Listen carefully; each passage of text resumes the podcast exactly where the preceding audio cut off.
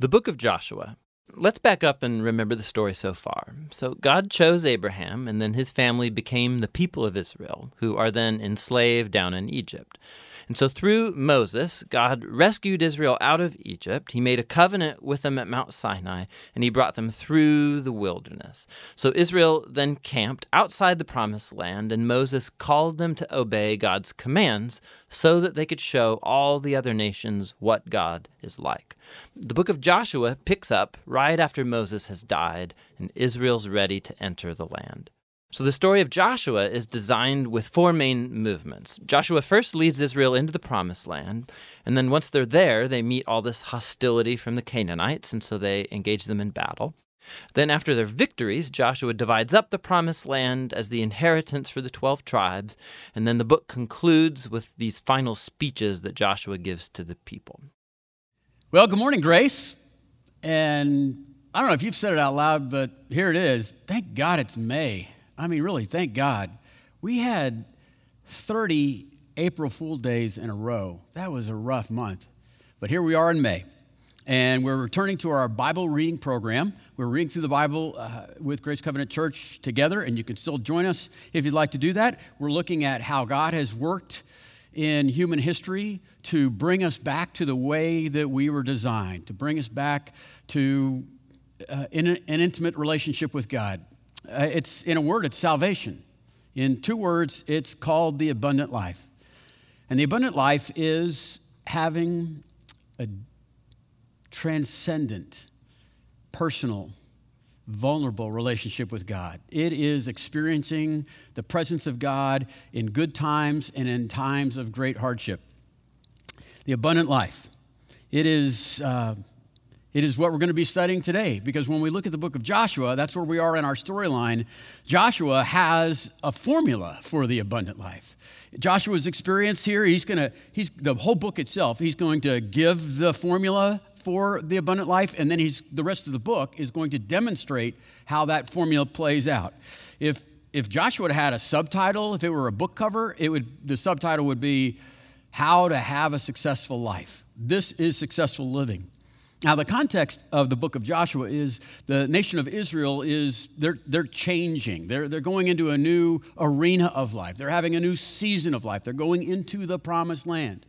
And while they're making that transition that is somewhat fearful, it is helpful for us when we make transitions. We go through what, seven seasons of life? We go through different phases of life, different arenas, whether you're a student or married or children or a career transition, single again, or, or maybe moving into retirement. Each one of these new seasons, m- new arenas, they bring about new challenges. And they, the fear that's in, involved in it and the, and the pressure make it ripe for us to fail.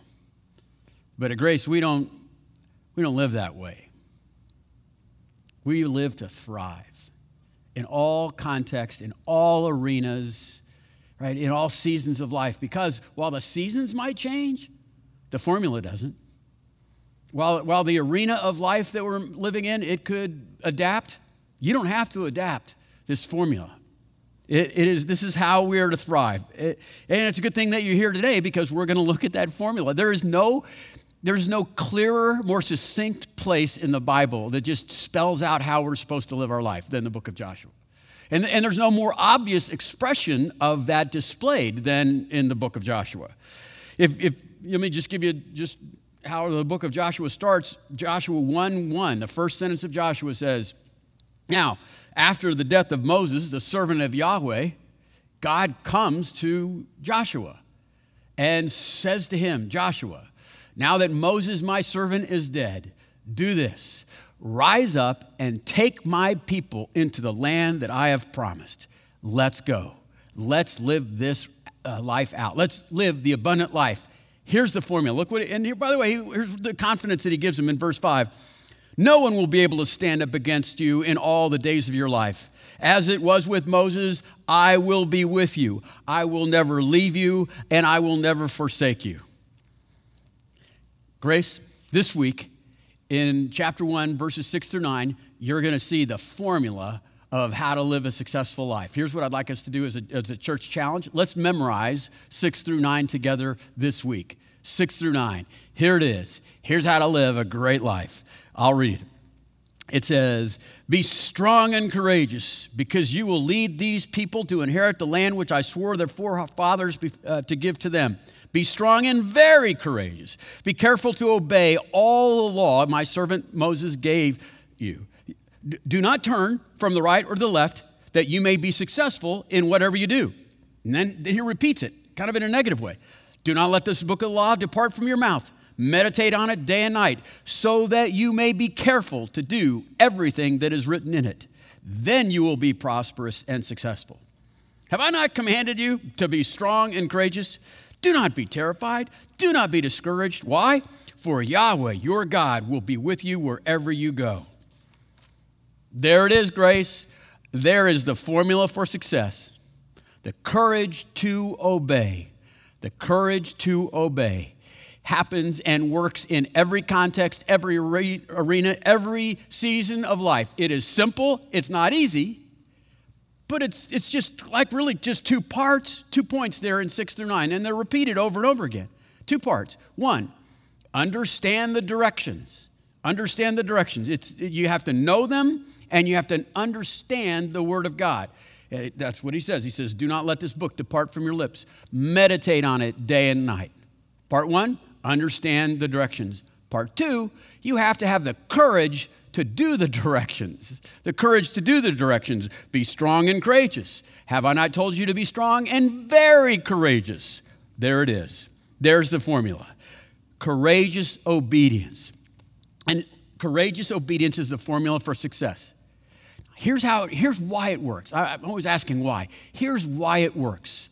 When a person lives a, courageous, obedient life, serving the Lord in all that he does, in every in all that he does, all, obeying all the commands. What you're doing is you're living in harmony with the definitions of all things created, and more importantly, in the very definition of who God is. Because when you live a, a courageous, obedient life, it, it, is, it is showing that you are submitting to the way God is defined. And God is defined by these titles that he is, he is the Lord and He is the King, He is the ruler, He is the sovereign. And, and, and, and when we, we live a life underneath the submission to that king, that ruler, that sovereign, it just, it just shows that we're obeying the king. And listen, don't get me wrong. I mean, he's not just the Lord, he's the Lord of lords. He's not just a king, he's, he's the king of all kings. And these aren't just titles. Again, these are definitions, these are facts about him. So when a person lives in a, a courageous, obedient life, the reason they're successful is that they are following the rules of the ruler. of course, you'll be successful. It, it, in a word, in a single word, courageous obedience is the word lordship lordship. And that's the key here. Success in every area of our life is the idea that God is Lord in every area of our life, whether we're in school or maybe even in college or our family life, our career life. It is lordship means we are putting on display to all the created world, the seen and unseen world, that Yahweh rules all parts of your life. You are in obedience in all of life. We become like Christ in all of life. It is becoming obedient in all of life, courageously obedient, obeying all of his commands. And that's why it says in chapter 1, verse 8, this is, this is what lordship means. Do not let this, the book of the law depart from your mouth. Meditate on it day and night, so that you will be careful to do everything written in it. Then you'll be pr- prosperous, then you will have success. How you see God is the most important aspect of your life. How do you view God? Because a lot of people view God as a helper, and an advisor, uh, someone that, is sometimes even like a cheerleader, and they, they seek God to, to influence them, to advise them, to care for them when they're down, to strengthen them when they're discouraged. And, and most importantly, you know, that God is there to escort us into heaven, have eternal life with Him. Now, listen, God actually wants to do all those things, but those, those are, that's what He does. That's not who He is. Who He is, is Lord. He is the king, He rules. And He wants to do those things for us, but it, you have to agree with who He is on His terms by the definition of real things. And He's king. And, and when we talk about Jesus, we say He's the Lord Jesus Christ. You can't just like take some of those words and leave some out like you're going through some Spotify playlist. Yeah, I like the Jesus part and I like the I like the Christ part that he's the promised one, but the Lord, yeah, I'm not going to take that off the shuffle list there. That's not how the world works. That's not how success happens. He is the Lord Jesus Christ.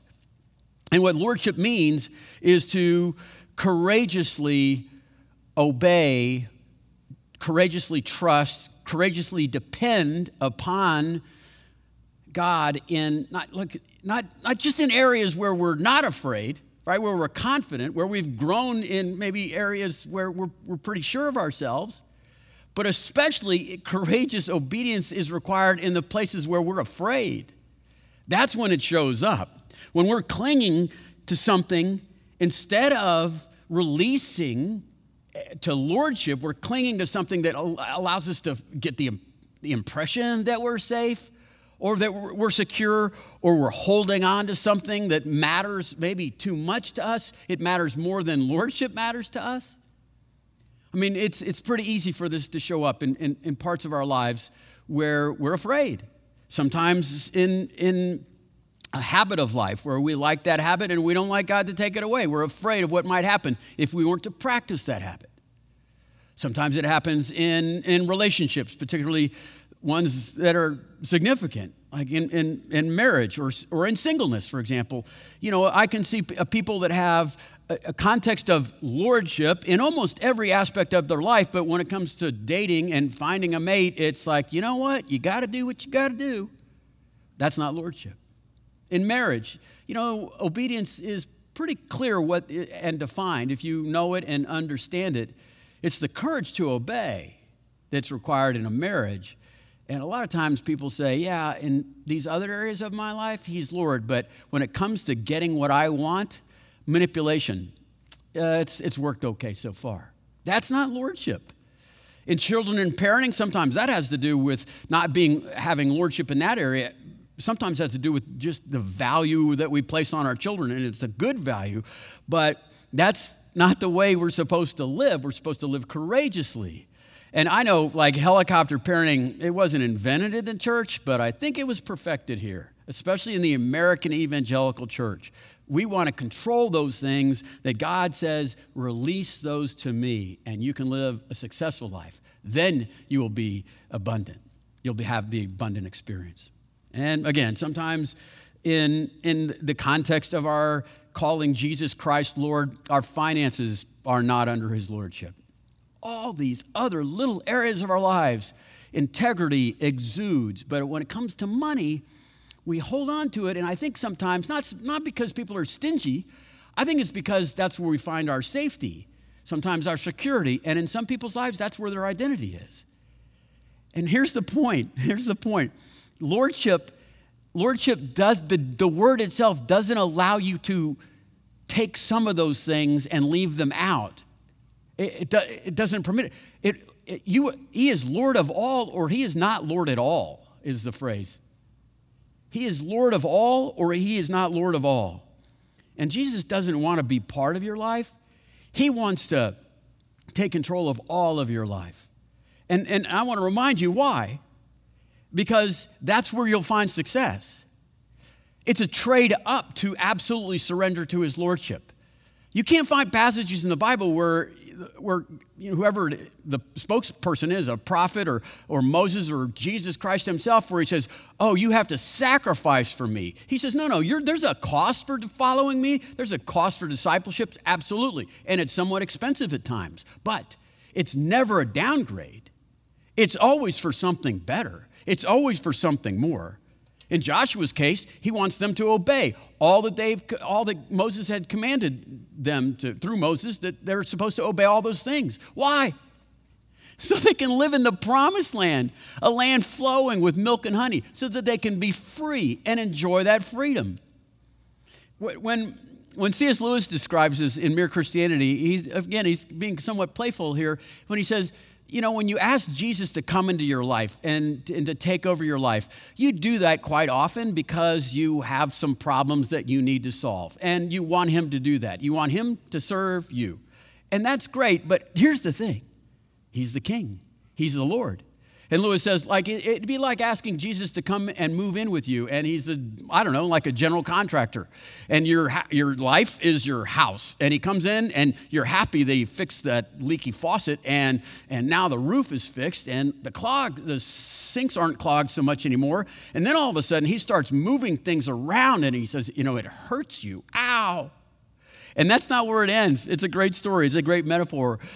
He starts rearranging sorts of things in your cute little cabin, and you don't like that. Here's what lordship means in this metaphor. You're thinking, what on earth is he up to? The, the explanation is this that he's building quite a different house than the one you thought of and he's throwing out he's throwing out a new wing here and putting in an extra floor there. And then he's running towers and courtyards. And you thought he was just going to do some decent things to your cute little cottage. But that's not what he has in mind. He's building a palace because it's his intent to live there himself. Yeah he wants you to courageously obey to let go of those things, especially in those areas that you're most afraid, so that, not so that you suffer, but so that you thrive, so that you'll enjoy success in life. God has a much better plan for Joshua in this story, so all they have to do is surrender. God has a much better plan for us, and we must surrender. We must surrender to his lordship, and lordship means everything. Let's look at closer at that formula for success. Remember, it's to courageously obey. And there are two parts to that. One is to understand the directions, and the other part is to courageously do the directions. Understanding the directions, it means that you need to learn the Bible for what it says. And that's basic Bible teaching so that you know the storyline. And then you need to understand what the Bible says. Now, it's different. That, that's what it means. That's, that's the idea of how it applies and learning how it applies. At Grace, that's, we do that. That's why we're a Bible teaching church. That's why we're going through a year in the Bible, so that you get the big picture of God's character and what His will is. Uh, we have so many learning opportunities in this uh, church, from the children all the way up to retired. We, we continually train our teachers that are teaching in these various venues so that they can learn not just to teach what the Bible says, but what it means and how it applies in our lives. Because we believe that every believer is a minister here, and every believer needs to understand what their Bible says. That's why I would like all of us to join together as a church and memorize chapter 1, verses 6 through 9, so that we'll have that in our minds, meditating on it, that formula. Formula for success understand what the Bible says, understand the directions. Part two, have the courage to do the directions, the courage to obey. There it is, there's the rub. Because inside of us, we're all hobbits. We're trying to get through life like safe and secure and hopefully not having much adrenaline in our experience. Strong and courageous. It's used four times just in this first chapter. Just right here. And here's why because courage is the foundation of all the virtues. If you have these virtues without courage, you don't experience the virtues. You have to have the courage to do it. When I was in college, I spent a year uh, amateur boxing. It's called Golden Gloves. And I, it, it's kind of a picture of the metaphor here of the need for courage because the first couple weeks, you just stand in front of a mirror and you just kind of box in front of the mirror. Shadow boxing, that's kind of like what it says. Boxing says that's not a boxing. And then eventually you end up getting wrist wraps and then you start hitting the heavy bag. The heavy bag is, well, that's what it means. There's a lot of pain hitting a heavy bag. But you know what?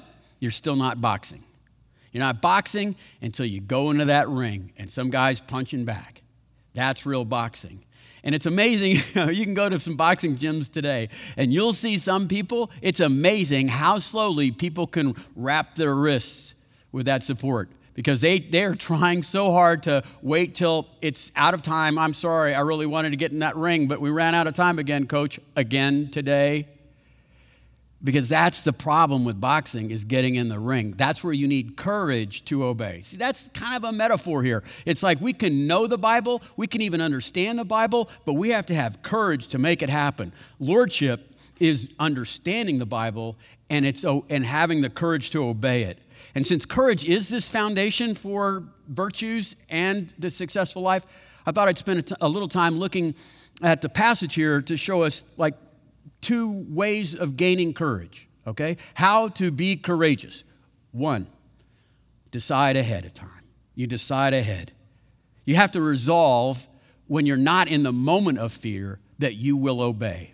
And that's what Joshua does. Chapter 1, he looks at how to succeed, to be strong and courageous, and to obey all that they've, and he just resolves, we're going to obey. That's what we're going to do. We're going to do that. I have found that you have to resolve in life when you have to have a hard decision, you need to make the hard decision before the decision needs to be implemented. Here's a kind of a funny story. When I was a junior in high school, my parents inherited some money and they said, Hey, listen, we were thinking about putting in a swimming pool in the backyard. Would you guys swim in it? Would you use it much? And I said, I'll swim in it every single day. I hadn't heard that figure of speech uh, never make promises when you're happy and never make decisions when you're sad. I made a promise when I was really happy. I thought we were going to get a pool, and we did. But I promised, and I made that decision ahead of time. I said, I will swim in that pool every day. And so in the morning, I'd wake up. Before I went to high school, before I went to class, I would uh, run downstairs. Oddly enough, I would decide, because I decided ahead of time, I would run downstairs, uh, out back, I would touch the fence, and then when, once I touched that fence, I would run across the rest of the yard and jump in the pool and swim across, and then I'd swim that day. Okay? It was pretty fun in August and September, but October, November, December, it got so cold.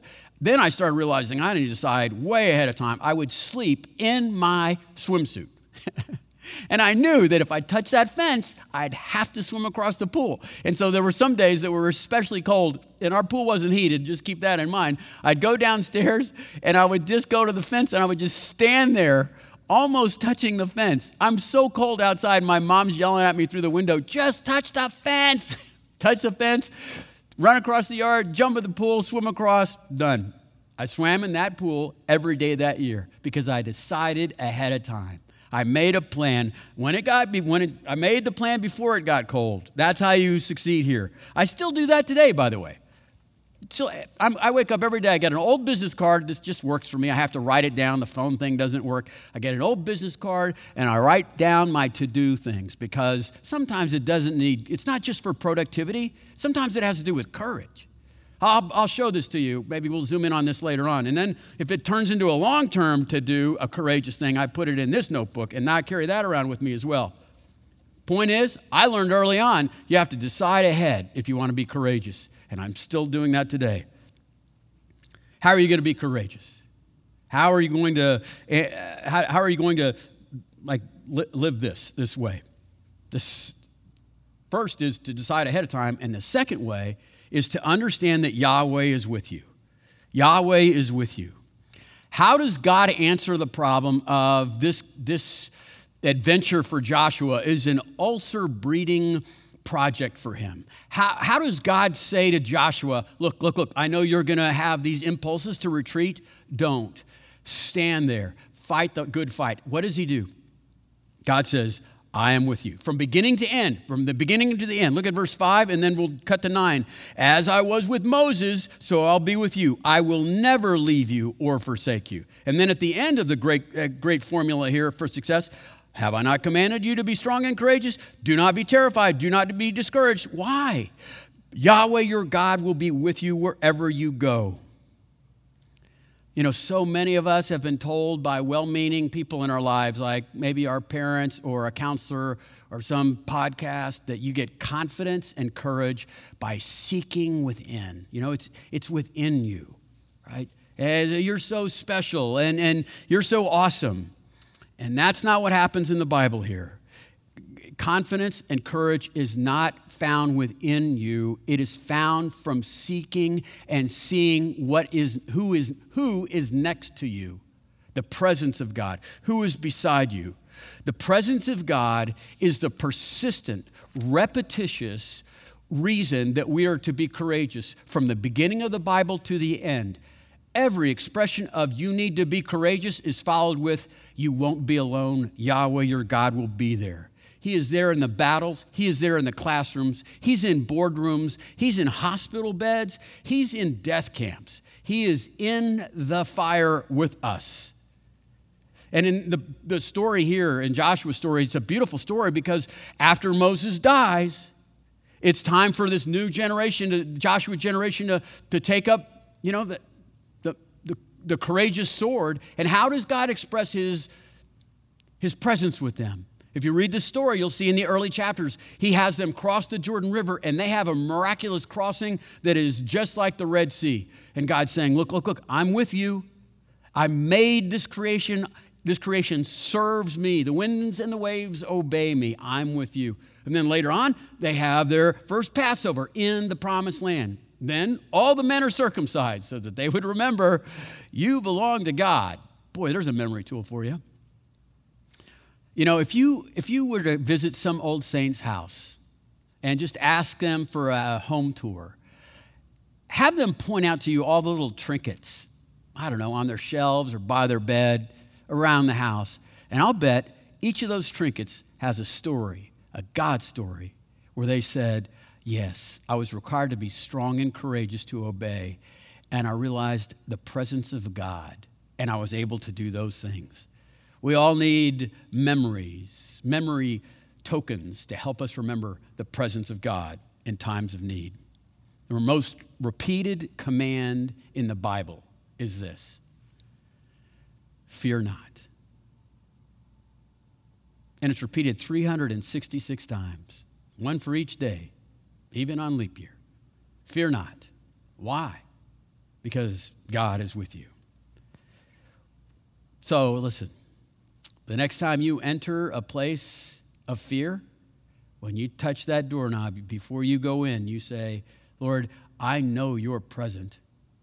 Will you make your presence obvious to me so that I might be courageously obedient to you? Watch how he responds. This story in the book of Joshua, that's the formula for success. The rest of the book is examples of how it's played out. And I, what I'd like to do is tell you just one quick story and see how we can apply you know the need for courageous obedience in in our lives as it was in Joshua's life. The first story is one you probably know, and that's the story of Jericho. That's their first city to conquer. And as you, you might know, the, the point of the story is to, to show these people that God is with them and that the battle belongs to the Lord, that He does the heavy lifting. And the, the city of Jericho was famous for its fortified city, it being one of the stronger ones in the entire region. Uh, we know from archaeology that the walls themselves are probably wide enough to handle two chariots, so it's a two lane road. That's how thick and dense and how high it must have been. And, and listen, don't get me wrong, Israel could have conquered Jericho. In my understanding, they had 300,000 soldiers. They could have overwhelmed them in a traditional way at the loss of lives and, and a great amount of time, but that's not the story. Here's the story God says this to Joshua to tell the men. He says, Look, here's what you're going to do for six days, I want you guys to line up and each day, one time, just walk around the walls of Jericho. And then do that once again the next day for six days. And then on the seventh day, you know, the Ark of the Covenant is leading that whole parade. And on the seventh day, I want the priests to bring trumpets, and then you'll circle it six times, seven times. And on the seventh time, everybody shout, blow the trumpets, and I'll take it from there. You just wait and watch. Okay, I'll do the heavy lifting. That's the story. That if you can imagine, uh, Joshua is like a like a General George Patton. And I mean, he's a man of, of great abilities in the, in the battlefield and strategy. And he, he has to come and tell his troops this method of conquest. How odd it must have been. What's the point? The point is this that they needed, like we need, to learn how to be courageous when we want to say why. Courageous obedience in the why. I don't know why God wants me to do this. I don't know why God has me experiencing whatever it might be that usually it's evil stuff. Like what God sets this story up in such a way that you have to obey him when you don't know the reasons. And that's very hard to obey.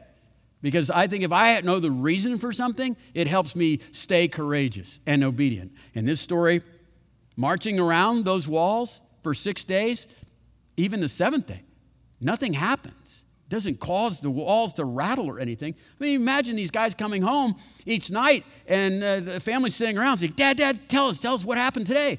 Uh, we just marched around the wall. Right reconnaissance, right? You're like surveying it, like you're taking yeah, strategic places of, of conquest, of entry, right? Uh, yeah, that's what we did. Day two, um, more, more reconnaissance. Day three, still just marched around. Four, five, six. Dad, are you guys afraid? Like, why are you just walking around in circles? Why don't you guys do something? I don't know. I'm just doing what I'm told. I don't have to have the reason why. And then day, day six, he says, hey, wait, wait, wait. Wait, here's the, here's the deal. They, like, Joshua said for the priest to bring trumpets tomorrow. So tomorrow's going to be different family. We'll see. And it was. For six days, all they talked about was what and why. But day seven, after that seventh lap, all they talked about was it's a God thing. God did the heavy lifting. The point is, why would God have them do this this way? Because God was, was he wasn't concerned about what he was going to do through them. He was concerned about what was going on in them. He was training them to be prepared to enter the promised land, to be dependent and obedient upon him. He, he wasn't, the, the value wasn't the outcome. The value was, and the focus was their obedience because the outcome was God's responsibility. Courageous obedience when you don't know the answer to the question why, that's their responsibility. That's our responsibility. They're, yes, this is absolutely a Mr. Miyagi kind of way of, of learning to obey, right? Wax on, wax off. Why? Just do it. Like, uh, uh, uh, paint the fence, sand the deck, I just want to see if you can obey me, courageously obey me when you don't have the answer why. That's what the story is about. It's courageous obedience when you don't know why. So that God will do the heavy lifting in your life. How, are you living in a world where you don't know why in maybe in your parenting or in, jo- in your job and work ethic and, and speaking highly of your boss, right? And you don't know why. Faithfully praying for someone and you're wondering why isn't this working? That's what, that's what obedience, that's what courage is in obedience, is doing it when you don't know why. The other part of this story that helps us in our obedience and, courage is when we have to be courageously obeying when we don't know how long. When we don't know how long. So much of faith is just waiting. If you look at the storyline up to this point, Abraham waited 25 years. Joseph waited, I don't know, 15 to 25 years. Moses waited 40 years and then another 40 years. How long? How long?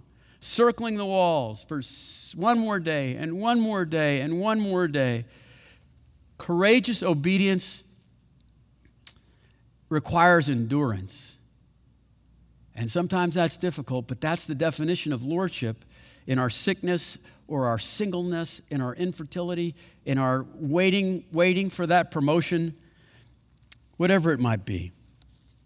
The point is this is this story sets us up for a real practical application of what it means to be courageously obedient.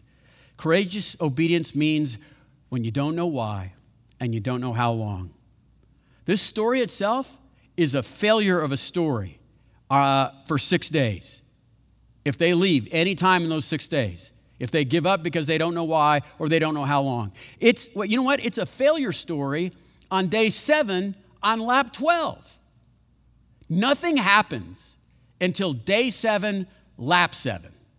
On the seventh lap, the trumpets blow, the walls come down.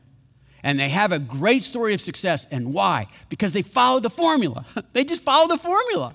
And the formula is just to understand what the rules are, understand the directions, and then have the courage to do the directions.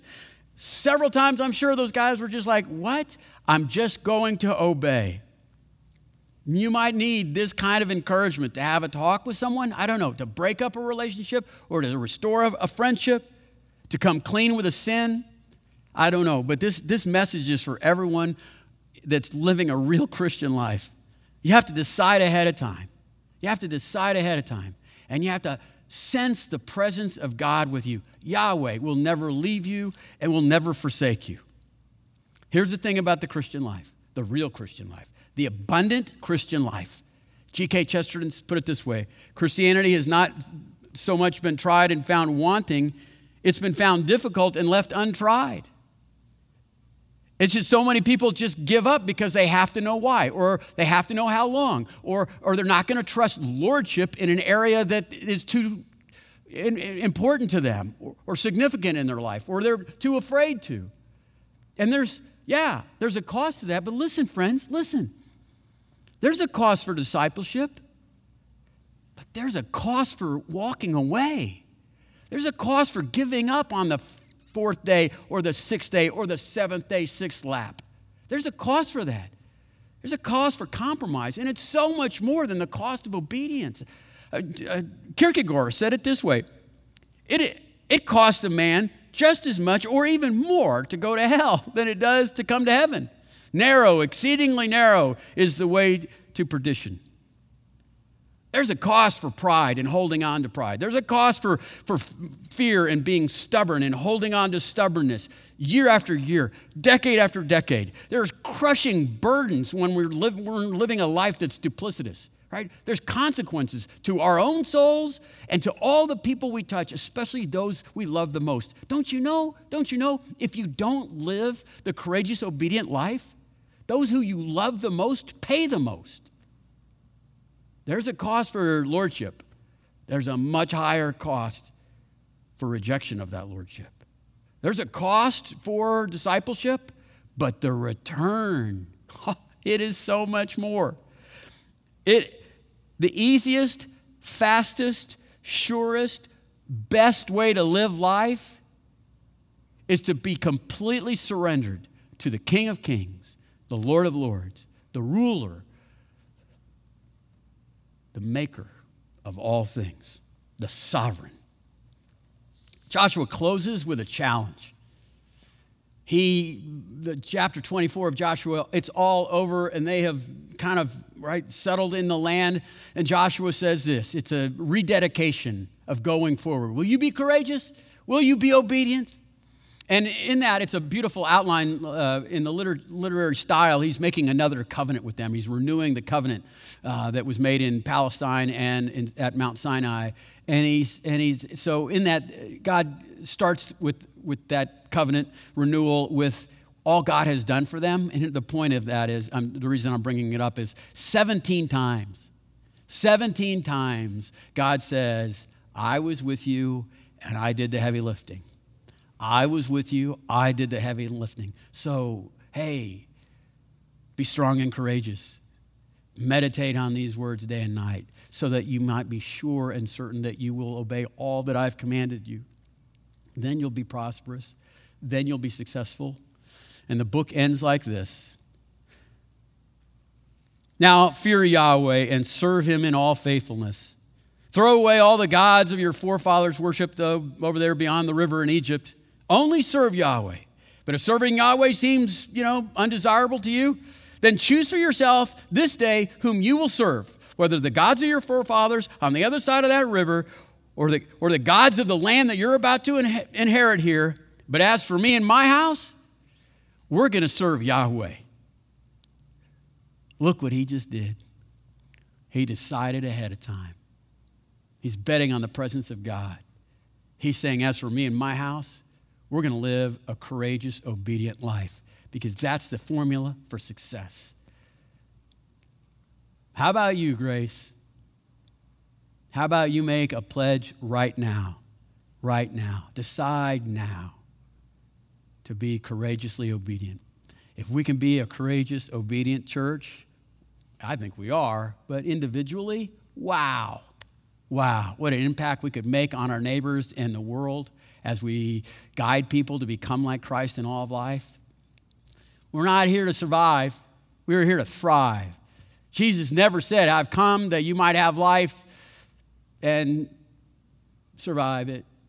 He came and said, I came that you might have life and have it abundantly. The fullness of everything we could have this side of the garden. Let's pray to that end, okay? Let's pray. Lord Jesus, we are so grateful that your Bible is holy writ, that you have written down for us what the commands are and how we are to live our lives.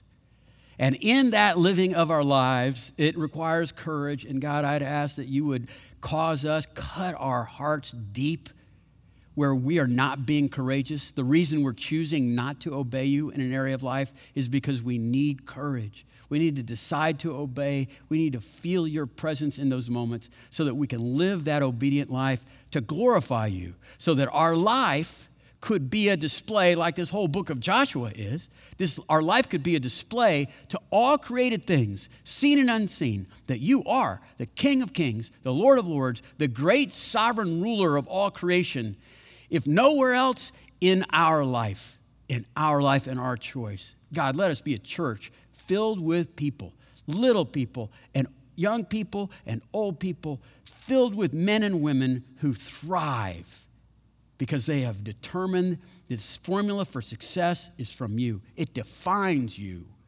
as Lord. I pray we would live that life. We pray this in Jesus' name. Amen.